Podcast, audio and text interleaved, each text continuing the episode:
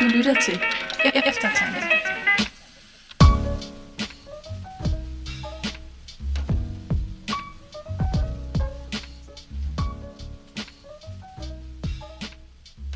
Velkommen tilbage til del 2 af Ny Paulus Perspektiv. Øhm, og som sædvanligt, så er vi nødt til at redde en masse tråd af det, vi har snakket om for første del. Ja. Nej, det ved jeg ikke. Øhm, vi har Anders med os, vores teologiske konsulent. Mm. Og skal vi lige prøve sådan at lige lidt opsummere på alt det, vi snakkede om. Mm. I første afsnit, så vi sådan har trådet på, hvad er det nye Paulus perspektiv? Mm. Og alle de... Jeg tror, vi alle sammen havde oplevelsen af, at der var, der var masser... Mm. Altså, det var så lavet, det der sådan skete her med det første, som det så ofte er. Ja. Øh, så det er... Hvordan kan vi lige være behjælpelige her til det sidste? Ja, Der var det med det horisontale og det vertikale, yes. Som det der på en eller anden måde adskilte væsentligt. præcis. Altså, så det er forskellen mellem det klassiske og det nye perspektiv. Det nye perspektiv er det horisontale forhold mellem jøder og hedninger i menigheden, at det ja. er ligesom det, der er på spil hos Paulus, når han taler om retfærdiggørelse. Hvor det klassiske, eller det, det er ligesom det vertikale, så det er, der er retfærdiggørelseslæren, det handler om forholdet mellem mennesket og Gud. Mm. Og så synes jeg, de to andre pointer, det er det der med, at det klassiske syn havde et karikeret syn på jødedommen. Ja. Øh, og derfor også Paulus' problem som jøde. Som Jakob så fint fik øh, sagt i hans historiske gennemgang, at øh, det nye Paulus perspektiv også udgør en lidt ny fremgangsmåde, hvor man prøver at læse øh, evangelierne af Paulus mere på øh, samtidens præmisser og forstå mm. den ind i det. Så det vel sådan lige, hvis vi sådan skal prøve at opsamle øh, fra sidste episode. Yes. Og det udmyndter sig i nogle ret konkrete øh, situationer, eller nogle ret nogle, hvad skal man sige, nogle radikale sådan, gentolkninger af forskellige mm. ting. Sådan, Ja. Lovgærninger for eksempel er ikke længere bare øh, ting, jeg gør for at forsøge at frelse mig selv, Mm. Mm. men det er, hvad hedder det, etniske markører Mm. på det at være jøde. Ja, og det er noget, altså, og derfor er der nogle jøder, øh, mm. som vil kræve, at hedningerne skal gøre det her, for at komme ind i menigheden. Ja. Mm. Ja. Og det er det, som han så taler imod. For eksempel Galaterbrevet rigtig Ja, meget. Ja. okay. ja. Yes. Nogle flere pointer, som Ja. man også sådan kan sige i forhold til det nye perspektiv, det er forholdet mellem jødedom og kristendom. Det er måske lidt en gentagelse, men det er mm. tolkning af øh, Paulus' Damaskus oplevelse, altså hvor han bliver blind på vejen til Damaskus. Er det en omvendelse, han har, mm. eller er det en vækkelse? Altså, er det her, hvor han går fra jødedommen mm. til kristendommen? Eller er det mere sådan en åndelig vækkelse, han har indenfor, han har som jøde, hvor han ser, hvem er Messias? Og ja, det kan godt virke øh, lidt banalt, hvad er forskellen lige mellem det, men mm. altså det, det har bare ret store konsekvenser, hvis man, øh, hvis man tænker, at nu går Paulus fra en lovreligion over til en frelsesreligion, Nemlig. hvor det der måske lidt mere på spil, er at han finder Messias. Øh, Ja. så det er pietistisk sagt. Ja, altså sådan, sådan så at det er ikke... Øh, det er ikke to adskilte veje. Nu bevæger han sig over et helt nyt paradigme. Mm. Eller jo, det gør han jo. Men på, en, Ja. anden, på, en, på en anden måde. Ja, på en anden Ja. ja. måde. Og der, ja, der er i hvert fald en forskel, hvor det nye perspektiv mere måske vil sige, at det er en vækkelse, der, han, der sker her. Mm. Og så det, som vi snakker om først, og som I egentlig også delte øh, i jeres lille memory lane, Mm. øh, hvor hele spørgsmålet handler om Guds retfærdighed. Mm. Er Guds retfærdighed en gave, som man vil sige i det klassiske? Mm. Øh, er det en gave, en, øh, en fremmed retfærdighed, man får som en bryllupsklædning? Mm. Eller er Guds retfærdighed, som bliver nævnt i Romerbrevet, er det mere en egenskab hos Gud? Altså mm. Gud han er retfærdigt, og han er retfærdig, han er... Øhm, han overholder hans pakstroskab. Præcis. Pakstroskab. Ja, nemlig. pakstroskab. Det er jo et Altså, nøgleord der. Det er vel også der, hvor der står et slag i forhold til øh, just i dag Ja, øh, i Romerbrevet. præcis. Er det noget, der kan gives, eller er det noget, der er hos Gud? Ja. Mm. Men jeg tror, du ved lidt mere om det her. Øh. Jamen, jeg, jeg synes faktisk, du beskriver det rigtig godt der, ikke også? Altså, det er netop den der spørgsmål om, om man får en tilregnet retfærdighed. Det var jo helt vildt stort for Luther. Altså, det er jo ofte det, altså, når man taler om Luthers tårnoplevelse, så var det jo netop, han sidder der og læser romerbrevet, og så læser han Guds retfærdighed åbenbaret. Og han beskriver det med, hvordan han, han i starten blev tynget af det, fordi Guds retfærdighed, den er bare så stor, og jeg kan aldrig leve op til den. Altså, han stiller bare så store krav, som jeg aldrig kan leve op til. Og så pludselig så indser han det der med Guds retfærdighed, det er den, der gives til mig. Så jeg bliver retfærdiggjort af noget gratis, uden jeg skal gøre noget, hverken før, efter eller nogensinde. Mm. Øhm, det er jo ligesom sådan Luthers store opdagelse. Mm. Og der er det nemlig rigtigt det der med, at, at mange i det nye perspektiv, det vil sige, at, at Guds retfærdighed, det er netop sådan en egenskab ved Gud selv, og det er hans pakstroskab. Og i det hele taget, det er så centralt for at forstå det nye per, øh, perspektiv, det her med, at det tænker rigtig meget pakten. Det er øh, ligesom det, det hele kredser om. Øh, den kristne frelseslære, den handler ligesom om at være inde i pakten. Mm. Øhm, så Guds pagtstroskab, hans retfærdighed, det er ligesom vidnesbyrdet om, at han ikke svigter den pagt, han gav til Abraham. Ikke? Også man kan regne med ham. Mm. Når, øh, når man er i pakten, så overholder han sine løfter i den pagt. Øhm, så det er ligesom sådan den, den grundlæggende tanke. Ikke? Også? Og, og, og det er jo så også igen det her med, at det hænger jo netop sammen med det her med det vertikale plan. Øh, det horisontale plan. nemlig. Ej, det er så dumme, de begreber. Øhm, men netop det her med, at... Begreber er ikke bare dumme, fordi man er dårlig til at bruge dem. Nej, det er nemlig rigtigt, jeg er virkelig dårlig til de to. Men det, det er meget sjovt, fordi jeg bliver netop snydt af den metafor, at horisontal er himlen, ikke også? Og himlen den er op. Så på en eller anden måde, så er det, det er fordi, jeg har sådan nogle andre paradigmemetaforer, som forvirrer mig, ikke også? Mm. Det, ja, jeg sad lige med den der... før moderne. Ja, Præcis. præcis. himlen er jo op. Ja, den er med det. Ej, det er sjovt. Nå, øh, hvor er det kommet fra? Men jo, altså netop det her med, at, at øh, målet for sådan en kristusbegivenhed, det er netop det der med, at hedninger og, og jøder kan blive forenet i et paksfolk. Så det er det, man kommer ind i den pagt, hvor man er i en ret relation med Gud. Og, øhm, og i øvrigt, det er, jo, det er jo faktisk lidt interessant det her øhm, retfærdiggørelse. Et andet godt ord, ikke også? Mm. Øh, nu, nu må du lige rette mig her, øh, Anders. Men så vidt jeg husker, så er der jo faktisk også hos for eksempel Sanders, og i hvert fald er der hos Wright, den der tanke om, ikke bare at Gud har en retfærdighed, men også at vi bliver retfærdiggjort af, ikke også? Selvfølgelig er der det. Paulus han siger det jo, ikke også? og, og det der er meget interessant der, det er faktisk, at man kunne tro, at det nye perspektiv siger, at den retfærdiggørelse er, at vi får en iboende retfærdighed. Mm. Altså det vil sige, at jeg bliver gjort til et meget retskaffent menneske, som Og det kan altid, du se i dit liv. Ja, Du præcis, kan det se kan du se indad, liv. og så kan jeg se, Nemlig. jeg er retfærdig. Præcis. Og det er Guds gerning, men jeg Nemlig. kan se det. Ja, præcis. Og der er det faktisk mit indtryk, at selvom sagen er rigtig, altså at jeg tror mange i det nye perspektiv vil sige ja, at man kan se det på en, der er kristen i form af gerninger, så vil man faktisk forstå retfærdiggørelse som en erklæring. Mm. Det er helt klart mit indtryk, Mm. som siger, at du er i pakten. Mm. Og det er ret interessant, fordi det er også noget af det, øhm, ofte så, så får man øh, forsimplet billede af det nye perspektiv, som om det er sådan romersk-katolsk teologi. Mm. Og i romersk-katolsk teologi, der taler man om retfærdiggørelse som en proces. Altså man bliver ved med at være i den her proces. At blive retfærdiggjort, det er noget, som jeg ikke blev engang, men det er noget, som jeg gør hele livet, hvor jeg vokser i en iboende retfærdighed. Det er i hvert fald en af de måder, som den katolske katekismus skal tale om det på. Og det er altså ikke det nye perspektivs forståelse af Paulus. Der er man enig i, det er en erklæring af et menneske. Sådan statsborgerskab. Præcis, det er det med det. Og det er faktisk det, og det her det er faktisk en meget, meget vigtig sjælesøjs pointe for mig. Fordi øh, nogle af de ting, som N.T. Wright han siger, de kan virke ret sjælesøjs skræmmende, når man lige læser dem. For eksempel, når han taler meget hårdt om dom efter gerninger. Mm. Ikke også? Mm. Men, men sagen her er faktisk ikke nødvendigvis så anderledes. Øh, fordi der vil faktisk ofte hos mange være en tanke om, at netop det her med at være i pakten, det på en eller anden måde også er din tryghed. Altså du skal ikke være bange for at øh, blive sendt bort øh, på den nye jord, ikke også? Øh, hvis du står i pakten. Altså fordi så har du et ret forhold til Gud. Og sådan det gode her, som man kender fra sådan den protestantiske tradition med den her øh, frelsesvidshed. Ah, man vil nok ikke tale om frelsesvidshed, i hvert fald ikke sådan de eksegetiske øh, Paulus-forskere. Der er det sjældent, jeg har stødt på sådan en tanke. Eller hvad? Nej, ved hvad? Nu jeg tænker mig om, Mm. det, jeg tror da faktisk, at Epicenter han taler om frelsesvidshed. Nemlig i form af helligånden. Altså jeg tror, han taler meget om det her med sådan, den karismatiske erfaringsverden, øh, som, som Paulus han jo også bevidner mange steder i Korintherbrevene og sådan noget. At den er ligesom øh, beviset på, at man er i pakten, og man er i den her forening med Gud.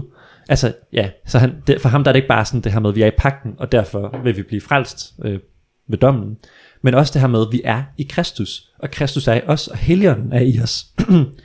og det er netop Helligånden, der gør, at vi gør gode gerninger, ikke også? Og det er jo i hvert fald også en helt central tanke hos Paulus, det her med åndens frugter.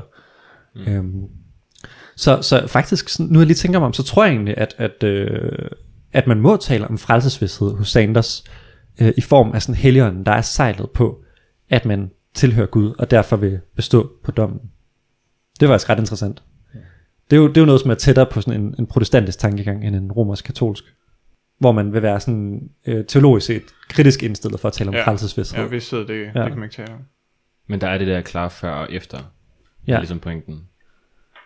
Øh, altså, hvad siger du før, efter at man bliver... Nå, Kristen, altså, det, er, ja. det element af Ja. frelsesvidshed, det er sådan, du skal ikke bekymre dig for din stand i forhold til Gud, Mm. for det er der styr på. Ja. Mm. Men Og- det er så bare ikke i form af, at du har en øh, retfærdighedserklæring, Nej.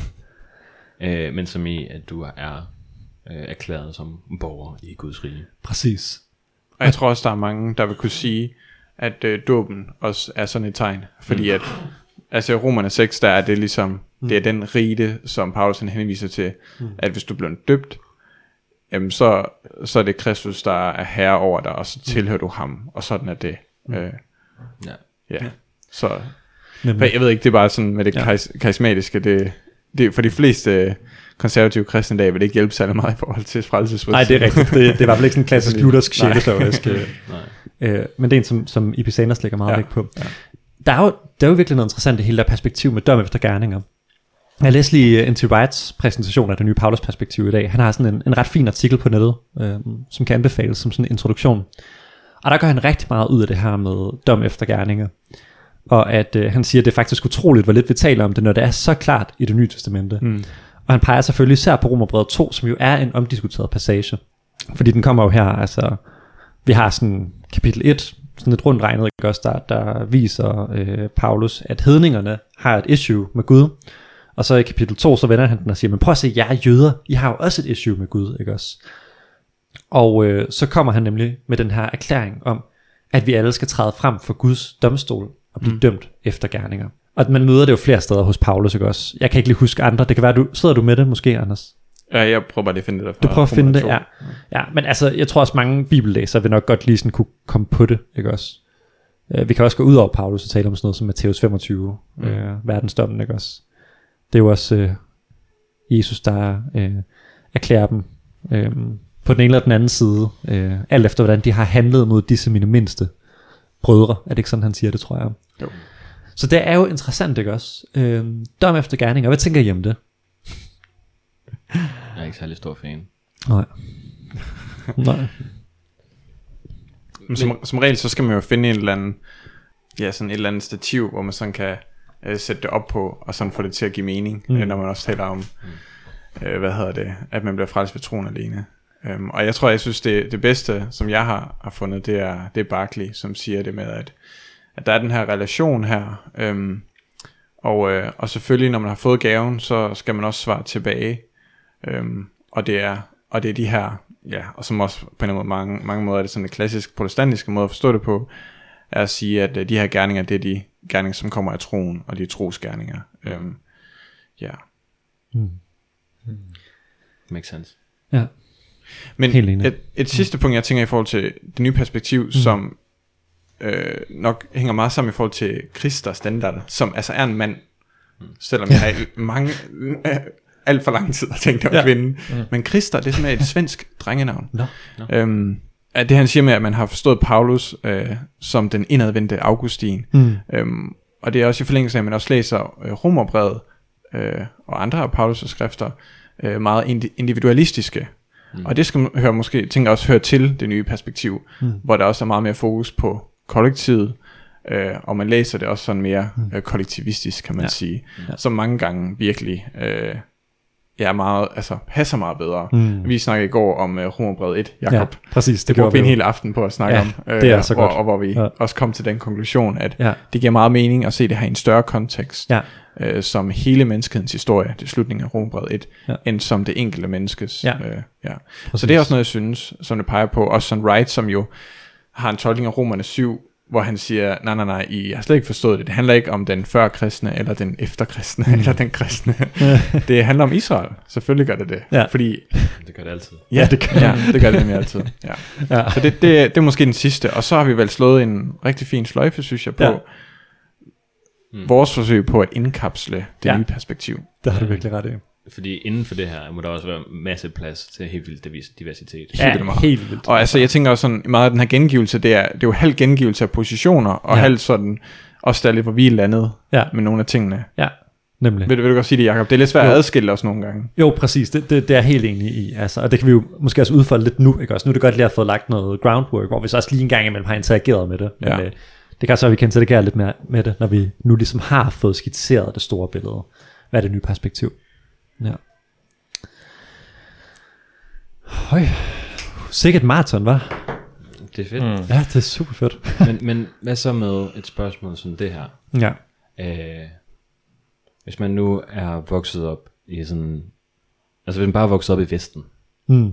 Sådan, det, behøver, det behøver jo ikke engang at være sådan en klassisk evangelisk luthersk tradition, eller sådan noget. Jamen, Er med, sådan, er med, alle, alle vestlige mennesker Mm. har det der øh, selvrensagende aspekt, Mm. individualismen osv. Mm.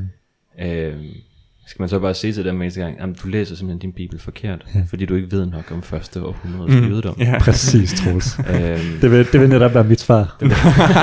Næste spørgsmål, tak. ja, ej. Mm. Det, ja. Det er bare her, jeg er så ambivalent omkring nye perspektiv. Fordi ja. jeg synes, det er... Ja... Oh, det, det er virkelig træls at skulle ende der. Ja. Øh, og det, altså, det er ikke det, man vil gøre. Altså, man, det virker til, at man sådan skræmmer folk væk fra Bibelen af at sige sådan, Mm. nej, men du ved slet ikke nok til det her. Mm. Du ved slet ikke nok til det. Mm. Det er med det. Ja, jeg tænker også, det er så vigtigt, og det, det er faktisk sjovt. Altså, det, det gik også op for mig, da vi snakkede lidt om det første episode, det der med, det var nok virkelig det, der afskrækkede mig så meget dengang, hvor jeg hørte hiphop med Martin ved det nye Paulus perspektiv. det, var, det var netop den der, altså med, at det bare virkede så ligegyldigt. Altså, Jesus døde for, at du ikke længere skal blive omskåret. Øh, goddag. øh, altså, det, det var da skønt, ikke også? Øh, tak. Ja, tak for at gøre jeg- kristendommen sådan totalt ligegyldig i forhold til min Præcis. situation. Ja, Det- det er okay. Ikke, ikke helt ligegyldigt. Nej, Det er okay. Du er glad for Og- din forhud. Ja, ja, det, det, det, det, det, er det, jeg prøver at sige. Altså, det, det er Ja, jeg glad du- nok for at du er for, ret. ikke? Altså, Ja. Præcis, og sådan en pasta carbonara med noget fløde og noget bacon, det er jo også, det er jo også en, en altså, det luksus at kunne spise. præcis. Ja, men ja, så, så det er rigtigt, men det er virkelig sådan, det er lidt i fare for at, at ligegyldiggøre for den, som ikke længere er israelit, eller sådan lever i det spænd der, ikke også? Men, men der vil jeg sige, at der synes jeg også nogle gange, at det bygger lidt på en karikatur af, måske sådan det allermest yderliggående i det nye per- perspektiv, ikke også? Ja. Altså, for det synes jeg faktisk, at, at der er rigtig gode sjælesørgske ting at sige, ud fra sådan der, vi kalder sådan den store hovedlinje i det nye perspektiv. Altså for eksempel den der, altså med at, altså du er på en eller anden måde i et pagt ægteskab med Gud. Altså det er jo en af de, de øh, meget, sådan, meget, meget fine ting ved, ved Bibelen. Det er jo den der måde, hvorpå den kæder pagt og ægteskab sammen, som er så mega interessant, ikke også? Så pludselig, når vi sætter det her pagtsmotiv frem i lyset, og vi forstår det ret, ikke også? Så ser vi altså, at pagten, det er ikke bare jura. Altså, det handler om et ægteskab. En, endda en participation i Gud, ikke også? Måske skal vi endda tage tale lidt mere østligt ortodokst om det her med, at vi bliver øh, delagtige i, i Guds natur. Øh, hvad er det nu begrebet er, Anders? Theosis. Præcis. det der med det, den her teosis, at blive, blive Gud lige uh, på en eller anden måde. Altså det lød måske mere som søndefaldet, end det lød som kristen teologi, men, øh, men, men, men det er virkelig sådan en tanke, at hvis vi nu tænker i det her, der er så virkelig god sjælesorg i det, fordi vi har alt det her gode ved det protestantiske, synes jeg. Den her tanke om, at min relation til Gud er ikke sådan en, jeg skal præstere eller bevise. Den er noget, som bare er givet i noget. Jeg er inde i det, og jeg lever af relation til Gud. Og alt, alt ondt i mig, det kom fra mig. Hvad godt jeg gjorde, kom fra dig. Som H.C. Andersen skriver i sin salme, ikke også? Og det mener jeg stadigvæk, man kan sige, ud fra et nyt perspektiv. Det her med, det, det er på en eller anden måde helligåndens nærvær i mig, der gør, at, at Kristus, han sætter mig i stand til at gøre kærlige handlinger, øh, når det er en gang imellem hænder. Øh, Øh, Så, ja. Så, ja, så tænker jeg bare, altså hele det, det her med, at vi ikke skal øh, være bange for at falde ud, fordi vi dummer os, den er der 100% hos Paulus, og den synes jeg faktisk også, E.P. Sanders han har. Øhm, når, når han taler om det her med, at vi bliver inde ved gerninger, så er det også ret tydeligt, at han, han tænker lidt på sådan særlige slags gerninger, som er sådan et helt groft brud med pakten på en eller anden måde. Han tænker meget på sådan noget som afgudstyrkelse, ikke også? At, sådan, at man simpelthen vender sig med andre guder. Men, men det er slet ikke den her tankegang med, at, øh, hvad skal man sige, at, at det er vores øh, moralske perfektion, der gør, at vi bliver i pakten. Det er virkelig ikke det, som det nye Paulus perspektiv handler om. Men, men det man jo netop vil sige, det er, at i protestantisk teologi, der har vi på en eller anden måde forudsat en perfektionistisk Gud, for at nå til vores nådebegreb.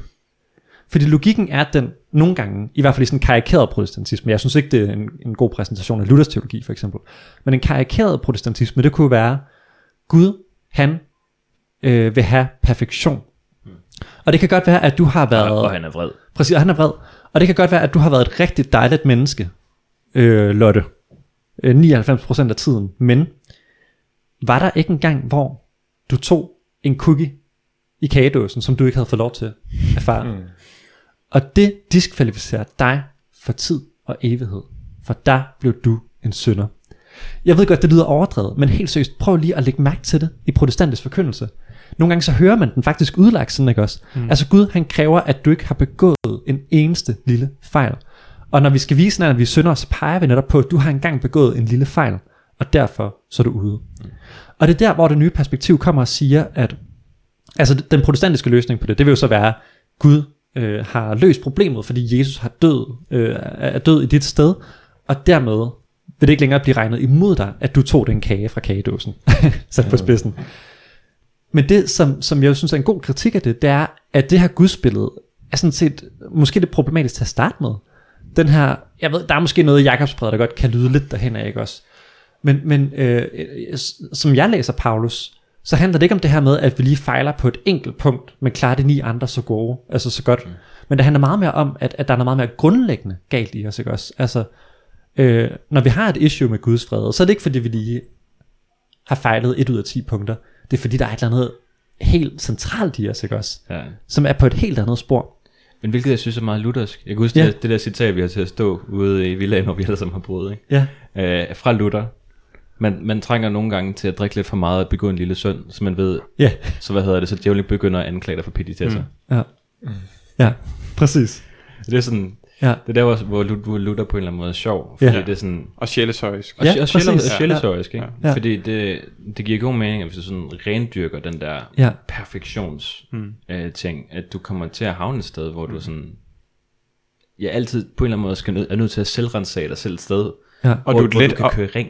Ja. Ikke? Og du er hvor- et let offer for, for djævelens anklager også. Og det er Ja. også det, han siger. Du Ja. er, let, Ja, det er let offer. Ja. Du forstår slet ikke den gave, der er givet dig. Ja. Nej, præcis. C.S. Lewis har, har sådan en fantastisk lille, i sin lille psykologiske øh, ting med, øh, Ja. med fra helvedes blækhus, Mm. hvor det er sådan, hvis du nogensinde tænker over, om du, hvad hedder det, angrer nok, og du så er i tvivl om, om du er i stand til at angre nok, at du ikke angrer nok, og så, hvad hedder det, om du er i tvivl om, at du ikke angrer nok, at du ikke angrer nok, at du ikke angrer nok, så skal du, hvad hedder det, skal, så skal du, for alt i verden, det, det er fra djævelens perspektiv, du må bare sørge for, at han ikke begynder at grine af sig selv. Fordi du når et Ja. punkt hen, hvor det er fjollet, Ja, Øh, men hvis du skal holde fast i sådan alvoren i den mm. slags situationer, mm. i stedet for at grine af dig selv og så selv, gå hen og se, hvor fjollet det i virkeligheden er. ja, Og det Ej, kræver jo, at du har en form Ja. for hvile i det, ikke? Præcis. Altså, fordi hvis du tager den slags petitesser mm. meget, meget, meget alvorligt, mm. så, så bliver man simpelthen for selvhøjtidelig. mm. Mm. nemlig. Ja. Ja, og det er virkelig rigtigt. Og var det fint, jeg synes det er et godt citat fra Luther. Det er netop ikke sådan, Luther tænker. Mm. Men, men det er virkelig en vigtig del af forkyndelsen i dag. Der, jeg tænker også i forhold til det her med, hvad, hvad har det så at sige også i dag, så kan man også sige, at øh, hvis man mister den der fremmede retfærdighed hos Paulus, mm. fordi det er så bare noget som, altså man, jeg tror hvis det er Filipperne 3.9, hvor der, hvor der er noget af den her, at der er en retfærdighed, der, er- der er givet der, men hvis man måske mister det, det begreb hos Paulus, så vinder man til gengæld, at Paulus taler rigtig meget om at have Jesus. Mm. Og den, som har Jesus, ja. har hele gaven, Nemlig. har hele fylden af Helligånden, Præcis. øh, har al retfærdighed, står fuldstændig ret i forhold til Gud, øh, er under Guds herredømme, mm. øhm, og er væk fra djævelens herredømme, mm. og sådan til ørkelingen djævlen. Altså så, jeg synes også, der har været meget mere at vinde, hvis man sådan ser den, fordi jeg kan bare huske, efter min lutherske vækkelse på højskole, mm. der blev jeg nogle gange lidt, øhm, ah, ja, det var lidt træls ikke at finde, at Paulsen snakkede som om den her fremmede retfærdighed, som mm. var blevet så stor for mig mm. øh, på højskole. Og øh, jeg synes, det var meget svært sådan, ah, det, ja, hvad, skal jeg lige gøre med det? Mm. Og der synes jeg netop det her med, og det er jo det, som man i Pisander startede med participation, mm. øh, som man også finder, øh, øh, som sådan, øh, han hedder Gorman, øh, en sådan nyere evangelikal øh, teolog også sådan, øh, har snakket om, som er virkelig, virkelig godt. Mm. Og som man også finder hos den unge Luther, som yeah. taler rigtig meget i Galaterbrevs kommentaren, og Ja. i et kristen menneskes frihed omkring, øh, jeg har Jesus, jeg har alt i Jesus, han er hos mig, han er min brudgom. Mm. Øhm, ja, Præcis. og det motiv er der virkelig meget at vinde med. Det er virkelig rigtigt. Og så også bare lige en lille nørdet detalje. Altså der er jo Øh, man taler meget om sådan den finske Lutherforskning, mm. altså øh, som netop har lagt enormt meget vægt på det der med, at, at jeg tror sådan den finske tradition, der vil man simpelthen sige, at det her det er det centrale motiv hos Luther. Det er delagtigheden i Kristus. Og det er jo diskuteret, om, om Luther han overhovedet har den der tilregnet retfærdighed, altså forensisk retfærdighed, eller om det er noget med Langton, han måske lidt mere kom med. Øh, og det er jo vildt interessant, og jeg er i hvert fald blevet overbevist om, at det er et meget, meget vigtigt motiv hos Luther. Og i øvrigt bare lige for at understrege, det har vi også sagt før, men det vil jeg sige igen, der er mange karikaturer af Luther i det nye Paulus perspektiv. og jeg vil bare lige sige, hvis du læser sådan en på nettet, så bare lige skriv til os, ikke også? Og så kan, vi, så kan vi lige se på, om den holder, og så vil vi nok sige, at den holder ikke. Øh, I stedet for at ligge søvnløs om natten og tænke over den. Fordi det er ofte dårlige karikaturer, synes jeg. Og, og det, det Men man, gode indledninger. Men gode gode indledninger til teologisk Præcis. essays. Det, bliver- så kan du lige sådan, åh, jeg bryder med Luther. Se hvor sej jeg er, ikke også? Det jeg så også vil sige, det er, når jeg har læst Epi Sanders, ikke også? Så er der også lidt gået op for mig, hvor det kommer fra måske. Ja. Fordi han er jo også enormt kritisk over for den lutherske Er det Bultmann? læsning. Det er præcis Bultmann. Ja. Det, det Ja. når man læser, hvem det er. Det er aldrig sådan Luthers egen udlægning af retfærdiggørelsen. Det er Rudolf Bultmann. Og Bultmann, han er jo sådan en, en rigtig vigtig, virkelig spændende teolog, sådan fra det tidlige 20. århundrede. Sådan lidt tideværvsagtig, kunne man måske fristes til at kalde ham. Eksistentialist. Eksistentialist nemlig, og virkelig spændende. Og præcis det der eksistentialistiske fokus gør jo, at han er enormt optaget af det der med menneskets forsøg på at præstere. Og, og, og han, han siger netop, det, det er det der altså, hele kristendommen handler om, det er, vi vil gerne præstere, men Gud siger, jeg har gjort det. Ikke? også? Mm. Altså, så det er, jo, det er jo på en eller anden måde meget sådan evangelikalsk. På andre punkter er han virkelig ikke, virkelig ikke særlig evangelikal. Men, det er en problem, snak. problemet er også, Ja. at han sådan, tager det meget eksistentialistisk retning, at du skal Ja. se dig selv, Ja. som i, at du er i den her, det her sted. Hvor jeg synes, det gode ved E.P. Sanders, det er sådan, ja. at at han ligesom kritiserer Bultmann for at tage alt det kristne ud af Paulus. Ja, og sådan, præcis. altså Bultmann, han ren eksistentialistisk tolkning. Ja, nemlig. Og så har han jo et meget kritisk syn på antik jødedom, som jo er noget, der man har gjort op med, ikke også? For mm. ham, der er det jo. Ja. bare sådan gerningsretfærdighed. Jeg vil faktisk sige noget lidt sjovt, ikke også? Da jeg læste den der E.P. Sanders, uh, Paul and Palestinian Judaism, der blev jeg faktisk overrasket over, når han interagerer med Bultmans argumenter for antik jødedom, hvor jeg var sådan, okay, øh, finder man alligevel det i antik jødedom? Altså hvor Rudolf Bultmann, han er meget optaget, han har læst rigtig mange af sådan nogle antik jødiske tekster, hvor øh, rabbiner ligger for døden og siger deres sidste ord. Og hvor han viser, at det er sådan tilbagevendende motiv, det der med, at man virkelig frygter døden. Man frygter at stå over for den levende Gud. Og det bruger Bultmann til at sige, aha, se, du, øh, det er bare sådan et liv i trældom og frygt og sådan. Og, og det, det synes jeg jo virkelig er en overdrevet pointe, ikke mm. Også? Men jeg synes faktisk også, at der var et eller andet i det. Altså på en eller anden måde, så synes jeg jo, jeg vil ikke sige, at det siger noget dårligt om jødedom. Jeg vil måske bare sige, at det er en almindelig menneskelig erfaring. Mm. Altså E.P. Sanders, hans udlægning af det, det er, når de her jøder, de lå og tænkte, åh, jeg er så bange for at møde den almægtige Gud. Så er det noget, de siger for at være fromme.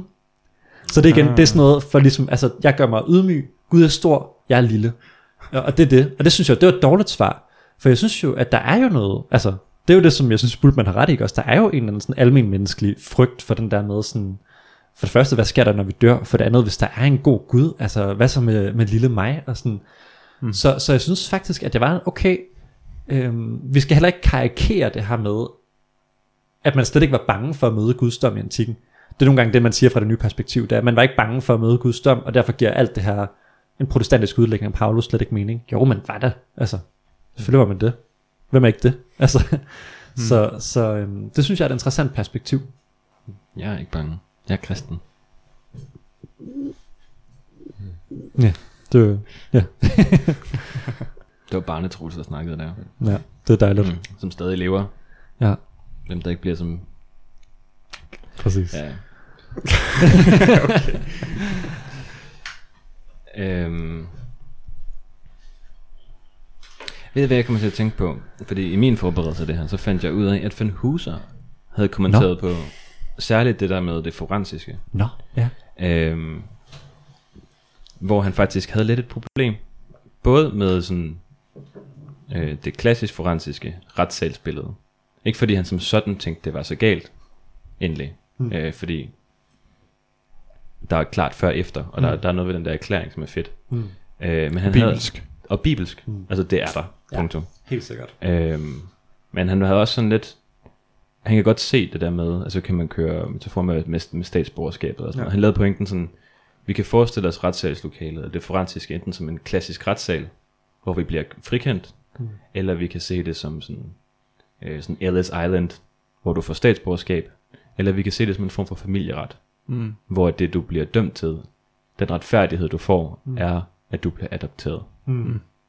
Og det er, jeg synes det er en rigtig, rigtig, rigtig fin ting, mm. fordi et eller andet sted, så tror jeg rigtig meget, at det her også handler om øh, at køre visse metaforer for hårdt, Ja, Mm. øh, på den måde, at de bliver ensidige. præcis. Øh, jeg synes, det er, naturligt, det, det er naturligt for mig, at selvfølgelig når du et punkt, hvor særligt protestantisk kristendom, og det er sådan, det er ikke fordi, der er noget i vejen med, med sådan individualistisk kristendom som sådan, mm. fordi jeg er individualist. Mm. Jeg kan ikke lade være. Jeg lever i en individualistisk kultur. Mm. Jeg kommer til at stille spørgsmålet Mm. om en nåde i Gud og mig Mm. i relation til ham.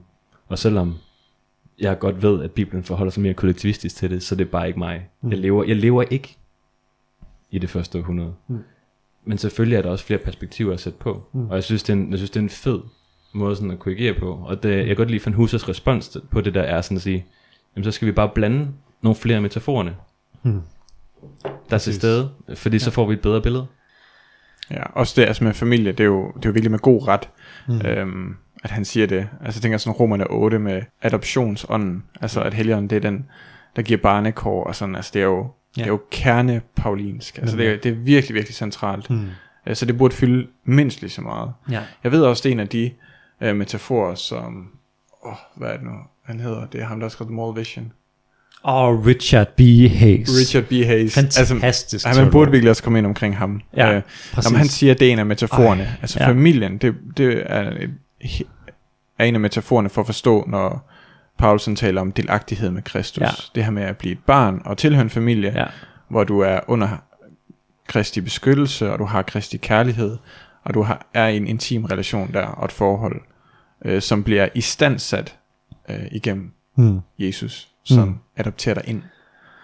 Og Præcis. Sådan, det er jo også, ja, Det er bare så godt. helt vildt smukt, Ja. ja. øh, og også noget, som jeg synes er meget nært, også det, som man finder i sådan i en pietistisk øh, tradition ja. og sangtradition, som mange Ja, af os jo egentlig godt, rigtig godt kan lide. Ja. At Jesus han er vores bror, øh, og han, Ja. ja. ja. Ja. Jamen, hvis man har nogle lommepenge den her måned, så brug dem på Richard B. Hayes. The Du skal, Moral ma- du skal have mange lommepenge. Koster den ikke sådan 450 Ej, kroner? gør den virkelig det? Den Okay. er så sindssygt dyr. Ja. Men ja, okay, men hold fast, han er bare en teolog til vores tid, vil jeg sige. Fantastisk, overset, spændende, øh, nytænkende. Øh, altså, jamen, hans, Reklame er gjort hermed. ja, hans læsning af retfærdiggørelsen, ikke også? Og, uha, ja. ja. Nå. Er der flere ting, vi skal forbi? Om der jeg synes bare, der er noget sjovt over det der med, at, øh, at vi vender til, tilbage til noget pietistisk. Mm. Altså sådan, ja, did NT get NT right get the NT right? ja. Kinda. But uh, Zinzendorf did it first, eller hvad? Mm. ja. Ja. Godt spørgsmål. Og hermed skal lige sige, Sinsendorf han var en af pietistiske ledere. Ja. ja. Ja. Ja. Grev Zinzendorf. Ja. Ja. Altså jeg synes faktisk, man må sige til pietismens ære, at, at de måske har været ret gode til at sådan fastholde den der spænding, der hedder både at sådan tale varmt om sådan en kristen etik, og samtidig også tale varmt om sådan noget, og sådan, hvad skal man sige, den betingelsesløse relation til Gud. Mm. Altså det synes jeg, der, der har de faktisk gjort noget ret godt. Fordi det er jo virkelig en spænding, som er svær at få til at gå op. Øhm, ja. Og hvor det nok altid tipper lidt den i den ene eller den anden retning. Ja, fordi det, her synes jeg nemlig, vi ender et sjovt sted. Mm. Øh, fordi det var jo i høj grad pietisterne, de elskede at læse Bibelen selv jo. Ja. Mm. Øh, og den slags. Og så i forhold til det der med at vende tilbage til, jamen skal man så bare lige kende, hvad hedder det, Ja. antik jødedom Ja. på første århundredes tid. Mm. Nej, men måske skal vi nogle gange både lære og tillære os at frelægge øh, nogle hermeneutiske nøgler, Mm. øh, eller nogle tankesystemer, eller noget systematisk teologi, vi kan finde Mm. mm. på at lægge ned over teksten. Og det må vi bare være åbne for, Ja. Mm. at, Altså, vi, at ja. vi går til det på den måde. Mm. Det handler ikke om, at vi ikke længere kan, eller vi ikke længere skal. Det handler om, at måske næste gang du læser Paulus, så skal du have øjne for, at du ikke kun skal kigge på det vertikale, men også det horisontale, Mm. og kigge på, hvordan de spiller sammen. Mm. Og det kan du sagtens. Mm. Ja. Og man kan også sige, at det nye perspektiv på mange måder er sådan en sola scriptura bevægelse, Mm. som prøver at gå til teksterne på teksternes, i teksternes samtid, Mm. og som prøver at sådan kritisere en tradition, en tolkningstradition. Og det er jo mega fedt. Ja. Se, også selvom det er øh, bævende grund øh, Mm. for mange protestanter at være i, så er det også mega spændende Præcis. og mega vigtigt. Mm. Nemlig. Jeg har en note mere til pietisterne. Er det rigtigt? Super, så lad os tage det. Er. Ja. Men det tror jeg, det jeg tænker sådan, hvad, hvad fik uh, pietisterne ikke ret i? Åh, oh, ja. Ja. Nå ja, okay, lang liste, men, uh, men indforstået latter. Ja. Nå, men pointen er, Ja. at, at det der med, øhm, med Kristus parti- participation og Kristus mysticisme, som Mm, har fylder en stor del af, Ja. ja. af hvad han, paulinske forskningstradition, Ja. øh, tradition, det er jo, at pietisterne fik ret i det her, det inderlige forhold, man Ja. ja. har til Kristus som kristen, og at og det fylder i deres sange, og det har fyldt i vækkelsesbevægelsen rigtig meget med god ret, men at øh, det så også kan tendere til den subjektive side, Mm. at jeg kan mærke Kristus i mig. Mm. Og det er det, jeg synes, der er så vildt at læse Paulus i Romerne 5 og Romerne 6. Det er, hvordan at det handler om en objektiv, at øh, Kristus han tager magten over mig, og han, altså, hans herredømme er over mig, Ja. ja. og jeg er sat ind i et nyt rige, Ja. ja. øh, ikke længere djævelens rige. Mm. Og det er den der objektive karakter, som det også har, som måske skal bare lige være at nævne, for lige at redde Mm. Paulus' gode navn fra pietisterne. Ja, præcis. klart. Ja. God idé. Men jeg synes faktisk, det er en mega sådan, speciel og fed pointe, sådan alt i alt, når vi kommer til den der med sådan, Nå, kan vi godt lide det forensiske? Ja, men betræk ikke din retfærdighed Mm. øh, som en lille erklæring, du kan få på dit eksamensbevis, fordi Jesus øh, snød og skrev din opgave for dig. Mm. Men du får ham. Mm. Ja. Præcis. Det er virkelig det, der bliver sagt. Ja. Værdig afslutning. Tak fordi I lyttede med På gensyn. på Gensyn. Ja, til Snak med til liv. Øj, det bliver så spændende. Til liv, det skrev jo en, en lille venlig kritik af os i Tro og Mission, og den, Venlig er måske så meget sagt. og den, den skal vi jo diskutere, så det glæder mig virkelig meget til. Så vi Ja. høres ved. Ja. Og skal vi demonstrere, at kristne brødre og søstre kan tale pænt sammen og hygge sig. Præcis. Fedt, mand. Ja, det bliver så godt. Ja. Og jeg håber ikke, at min store mund kommer til at stå i vejen for det. ja. og, og, og med den. Ja.